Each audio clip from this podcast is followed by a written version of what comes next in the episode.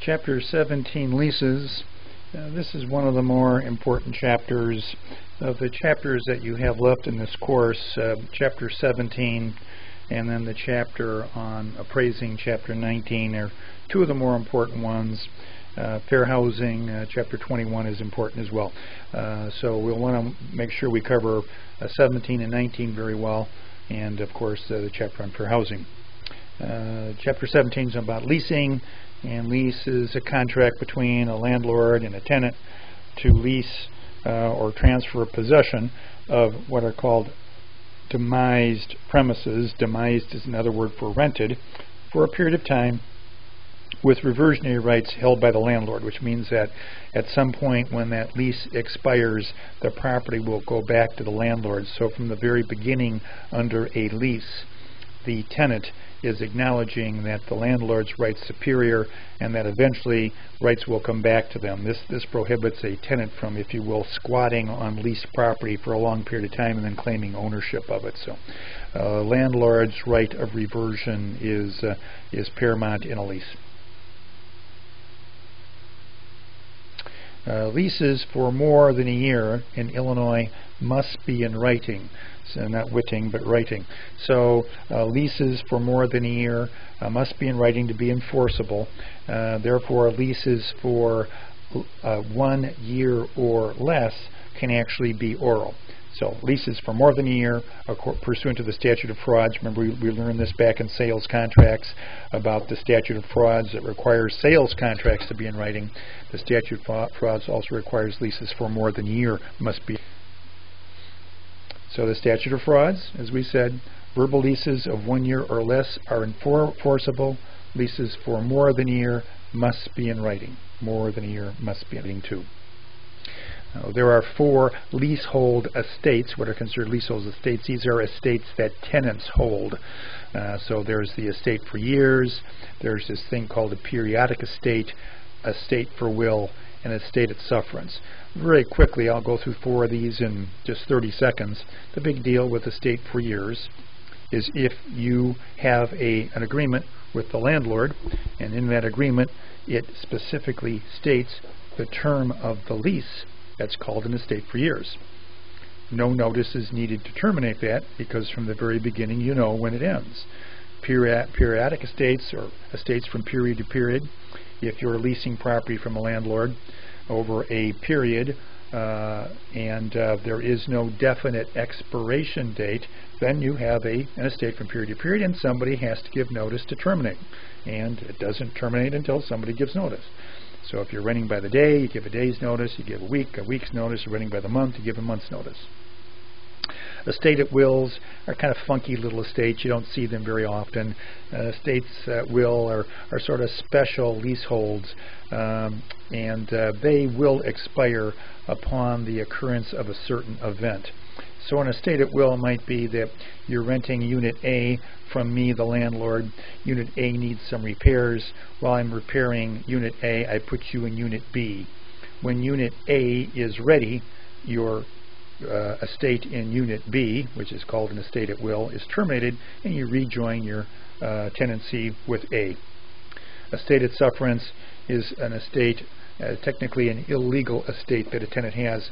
When you're a tenant at sufferance, you're in possession of those leased or demised premises illegally, and that's going to have to create an eviction. And here's our estate for years. As we said, we both know, landlord and tenant, when they're going to terminate, so nobody has to give notice. Notice is given from the inception of the lease. Periodic estates must give notice, typically in the same period of time that you're paying rent, in order to terminate those. A tenancy at will is a temporary estate. Tenancy at sufferance is an illegal estate, and you're going to need to get evicted if you're in, uh, if you have a tenancy at sufferance. So the estate for years, definite period of time, no notice is, uh, to terminate is required. Uh, the lessee is expected to vacate upon expiration. If he stays on, if he holds over, and he does so without the permission of the landlord, he's a tenant at sufferance, and then we have to go and actually evict him. These periodic tenancies, period to period, indefinite duration, uh, somebody needs to give notice, either landlord or tenant. to terminate. Month to month, usually thirty, uh, you know, thirty days, week to week, day to day, year to year. You don't see year leases typically, but if you have a year, two-year lease, uh, maybe a commercial year-to-year lease, uh, then that requires sixty days notice. You wouldn't have to give a year's notice, but that would be sixty days. Tenancy at will, you get to use the property for an indefinite period of time, for until something happens that triggers the end of that lease. And I gave you the example before where you might be in possession of uh, Unit B while we repair Unit A. Unit B, you have a tenancy at will. Unit A, you have, a, say, an estate for years. When Unit A is ready, you rejoin it. Tenancy at will terminates.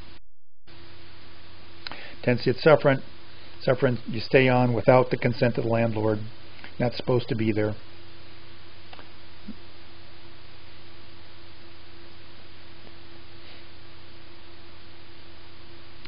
Requirements of valid lease, um, much like a much like a valid sales contract. Some of the same requirements: offer and acceptance, sort of meeting of the minds, some consideration. Uh, the parties have to have the capacity, mental, legal capacity to contract. Uh, it must the lease must contemplate a legal objective, not something illegal for the purpose of something illegal that would be make the lease void.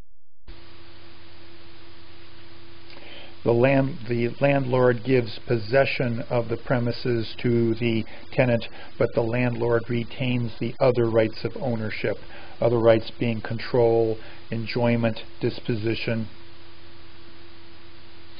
and of course the that allows the landlord to use the premises in all, in all, and for all legal purposes during the term of the lease or until uh, uh, proper notice is given. Usually the landlord will give a security deposit uh, to cover any damages or non-performance under the lease by the tenant. It goes to the landlord for his protection. Uh, any improvements that the landlord makes should only be made with the written permission of the landlord. Don't, as a tenant, you shouldn't make written per, written improvements. If you do make uh, if you do make improvements to the property, you'll have to rehab the property back to its original condition that it was when you took over the lease. Accessibility: landlord has to keep their property accessible for the tenants, and that, this might also include uh, any hazardous Uh, conditions around the property. Landlord would have to remove hazardous conditions, and there might even be gang members that might be loitering around. Security deposits, uh, you should maintain those as a licensee in your special escrow accounts. Um, you need to give, uh, the, if you're going to keep any of those security deposits, you need to give a written notice uh, and, a, and document the repairs you're going to make. You have to do that within thirty days of the lease being terminated, and give them a full accounting for what you've repaired and give them receipts. Uh, you do have to pay, if you have, uh, if you are managing or if you own more than twenty-five units in the state of Illinois, you have to give interest to your tenants on security deposits that you hold. And incidentally, while we're talking about that, some cities, like the city of Chicago, also have uh, security deposit requirements with local laws. So while you need to know this for the state exam, the twenty-five or more units, uh, do know that uh, there are some local uh, ordinances that uh, also protect tenants and provide for security deposit uh, to them. Uh, and, and, and so check out your local community if you're managing uh, units for uh, tenants. In Illinois, we're basically talking twenty-five or more units. Have to give the tenant secure, uh, interest on the security deposits that they get to hold for them. A trade fixture would be an improvement that a commercial tenant would make for use in his trade or business. So if you leased a vacant area and then you made it a bowling alley, all the lanes and bowling racks and the bar that you put in and all the other stuff that you use in your business would be trade fixtures that you as a commercial tenant could put in. And of course, before the lease expires, you can take all your trade fixtures out with you and take them on to your next venture if you want. So trade fixtures belong to the tenants and can be removed before the lease expires. Accessibility means you, for disabled people, the landlord must make reasonable accommodations for them. What reasonable is is always a little difficult to determine, but a lot of it's common sense. So if you were leasing out some residential units, and uh, someone in a wheelchair wanted you to make the doorway a thirty-six inch door versus a thirty-two inch door, that's probably a reasonable thing they should do. If uh, someone that had a handicap or was in a wheelchair wanted you to lower all the light fixtures in the unit uh, eight or ten inches so they could reach them, that's probably a reasonable accommodation that you would have to make for them.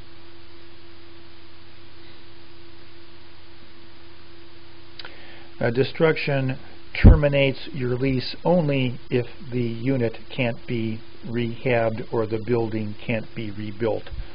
So if you're leasing apartment A in my apartment building, if the entire building is destroyed, your lease is terminated. If you're leasing apartment A in my building and only unit A was destroyed, if I can rehab A in a, in a relatively short period of time, you'll have to go somewhere, stay there, and then rejoin the lease when I've got your uh, unit ready for you again. A land lease does not terminate because a land lease, even if the building is destroyed by fire or other calamity, you're leasing the land and that's never destroyed. So under land leases, even destruction of a building will not terminate your lease. An assignment is the right a tenant has to assign their interest to another party. The, the, the, the important point about assignments is that in this case here, tenant A, who is the original tenant of the property, assigns the total unexpired term of his lease to another party. And then that tenant is released of liability, can go about his business, and doesn't have to worry about any more obligations under the lease. So assignment is where you convey to a new party, in this case tenant B, the assignee, the total unexpired term of your lease, and therefore you're released of liability. Tenant B now stands in your shoes, and you're, you, you can leave tenant A. But that's different than a sublease. A sublease is where you tend to rejoin and come back to your demised premises original tenant. Uh, in this case here, you might sublease the property from June first to September first and rejoin and take possession on, July, on September thirty-first. Therefore, you are always responsible, Mister Tenant, even during the term of the sublease, for all the terms and conditions of lease, including payment of rent. So during the sublease, if your sublessee, tenant B, does not pay the rent like he should, landlord can still hold it against you, tenant A. You're not released of liability under a sublease. Uh, types of leases, uh, we have a gross lease, which is a typical apartment lease. We call it a gross lease because the amount the tenant pays is a gross amount to the landlord. When the landlord gets the gross lease, he has to pay expenses from that. Uh, as opposed to a net lease. A net lease is a lease where the tenant is paying not only an amount to the landlord, but is also paying all other property charges. So therefore, if we call it a net lease because the amount that the, te the landlord puts in his pocket this time is net. All the other expenses have been paid. Typically net leases are commercial leases. Typically gross leases are residential leases, re residential apartment leases. A percentage lease is a lease that a retail tenant would pay to the landlord. It provides for two payments. One, you pay a flat amount each month of base rent, and then you pay percent of gross sales. Uh, for some reason, this screen says net sales. That's incorrect. It's gross sales. Sorry about that. A variable lease is one where uh, it varies month to month. Typical, uh, say, an office lease would be a variable lease, and e each year your lease increases by a certain amount. Uh, sometimes they're variable net leases. A ground lease, of course, is where you lease the ground and you agree to erect a building on it. Oil and gas leases are where you lease your oil rights and gas rights under the surface, and uh, typically that gas company or oil company would pay you a royalty for each barrel or each cubic foot of gas that it takes out of there. A lease purchase, uh, you can find with commercial as well as residential leases, a lease purchase where you lease property for a period of time, and at the end of the period of time you have the option or the right then to purchase the property outright. Sometimes the landlord will take those monthly payments that you make towards lease and apply them to the, apply it to the eventual sale price of the property. Uh, a sale leaseback is where you sell the property and lease it back. We gave you an example in the earlier chapter. It's really a financing technique. A sale leaseback is now the owner sells his property and leases it back.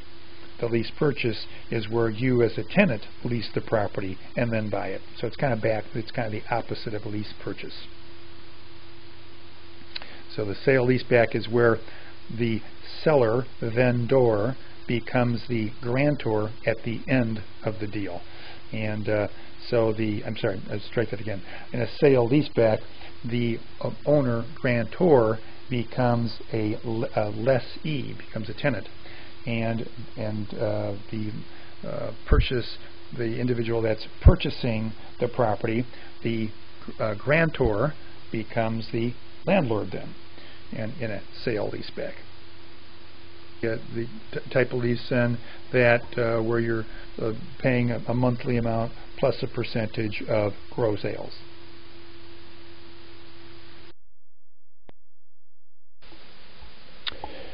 And then on page uh, three fifty-two, we talk about the sale and leaseback arrangement as well as agricultural, agricultural leases. The sale and leaseback arrangement is where the owner, uh, seller, if you will, also called the vendor, becomes a tenant. And the vendee, which is the buyer, becomes a lessor or landlord. Now, why would a company do that? Suppose a company had a very large manufacturing plant, and it was worth, let's say, ten million dollars. And they need ten million dollars in order to uh, build another plant in another state. What they might do is take the current plant that they have and sell it to an investor. And the investor then would give them their ten million dollars, become the owner, and our owners would become tenants. So the company is able to extract their ten million dollars of equity that they have in their plant without having to go and replace it and use that ten million dollars to buy their new plant and yet be able to stay in the old uh, plant, not as owners now, but as tenants. Sale leaseback. Agricultural leases, of course, are uh, typically these farm leases. Sometimes uh, we have uh, crops involved. Sometimes we're seeing uh, these agricultural leases are with the solar wind farms are, are set up much the same way as agricultural leases are. And with the agricultural leases and or solar farm leases, uh, the, the farmer, owner of the land, would lease out to another company that might actually work the land, plant crops, uh, cultivate the crops, and sell them. Uh, the uh, individual doing that, the new tenant doing that, might pay the landowner a, a flat fee per uh, monthly rent, or maybe a percentage of what the, the sales are uh, for the uh, crops that he uh, then grows and harvests. This is done very often with uh, these large farm combines, uh, these businesses that um, go out routinely and go to small farmers and, if you will, sort of gobble them up. Uh, they'll simply lease their land and uh, you know, continue to uh, uh, till the soil, uh, and the original farmer gets to continue to live on his uh, premises while he leases out the land that, you know, perhaps maybe he no longer can manage himself. Uh, leases are terminated when the time period is up or proper notice is given. Uh, leases can be terminated by law, by bankruptcy of either party, or if the property is con uh, condemned through eminent domain proceedings, if the property has been completely destroyed and can't be repaired, uh, by death of either party. Uh, so if you have an estate for years, even if you as the tenant die, your estate can be held liable for the balance of the lease. And actually with uh, residential leases, that's tempered a little bit, uh, that the, the landlord needs to have a, uh, uh, quickly try to re-let the lease. They really can't keep you on the hook for, for more than a couple of months. But technically death doesn't automatically terminate lease, even with an apartment lease. Uh, a sale. A sale will not terminate an existing lease. The new owner will be subject to those leases until they actually terminate or, or notice is given. So just if you buy property, recognize that you're going to also buying the rights the tenants have in their current leases.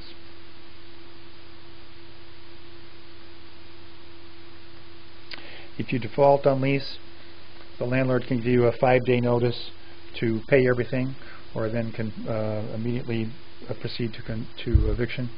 Um, on any other term, you have a ten-day notice, a ten-day right to cure. Lease is five days to cure. Any other term is ten days. If they're not cured, the landlord then at his convenience can proceed to eviction.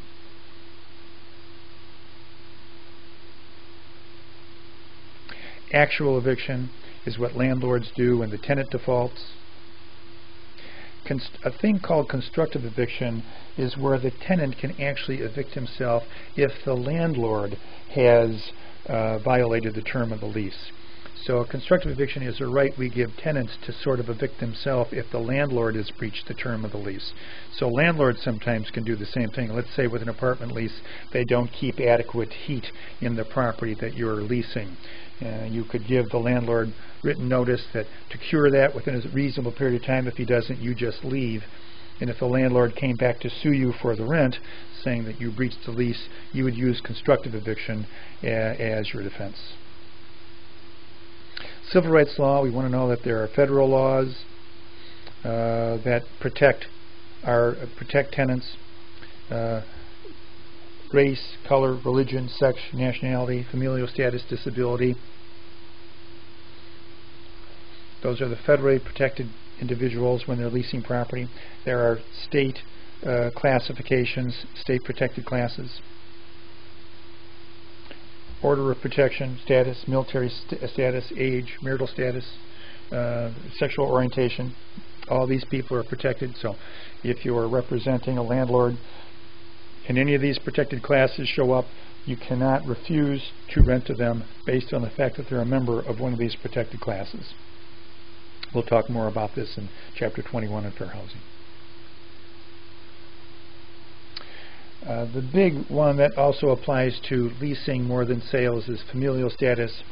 If uh, you're renting property and uh, an individual having a child of eighteen or under um, comes to rent the property, you cannot refuse to rent to them because of their familial status, the fact that they're a family with a child uh, who is eighteen or under. They're protected. You must rent to them. This also includes pregnant women.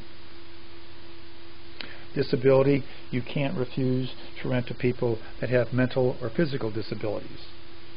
And people with AIDS are specifically protected from this sort of discrimination in leasing. If you're leasing uh, something with lead-based paint, by the way, this is called Title X. Don't ask me why, but sometimes they ask this on the state exam. Uh, you must give notice to your tenants. Uh, these are any properties you're leasing that were built prior to nineteen seventy-eight. You must tell them that there may be the presence of lead-based paint. You need to uh, ensure that the landlord, as an agent, you need to make sure the landlord gives the tenants uh, a lead-based paint disclosure and acknowledgement form, as well as a lead-based paint pamphlet, information pamphlet. Those must go to any tenant leasing property that was built prior to nineteen seventy-eight. And you as an uh, agent must see that those tenants give that, that the landlord meets their obligation. Uh, as far as rental finding services, if you work for an apartment finding service, um, their contracts have to meet certain requirements. Your book talks about uh, people that work for rental finding services must be licensed as uh, uh, broker managers, as real estate brokers, or as residential leasing agents if in fact they're only leasing residential property. So those are the Illinois licenses that people must hold if they're working for uh, residential uh, uh, findings, apartment finding services. Uh, referral fees. Uh, as a licensee, you can accept, you can pay referral fees for referrals that you get from your tenants, but they're limited to fifteen hundred dollars, no more than three referral fees in a year. So if you have tenants that refer you their their buddies and their best friends and they end up leasing, you can pay referral fees to that unlicensed tenant for bird dogging for you, but only uh, fifteen hundred dollars is a maximum, or three referrals in a year. So there's a limit to what you can pay for referral fees for business. Chapter seventeen, take your tests at the end of the chapters.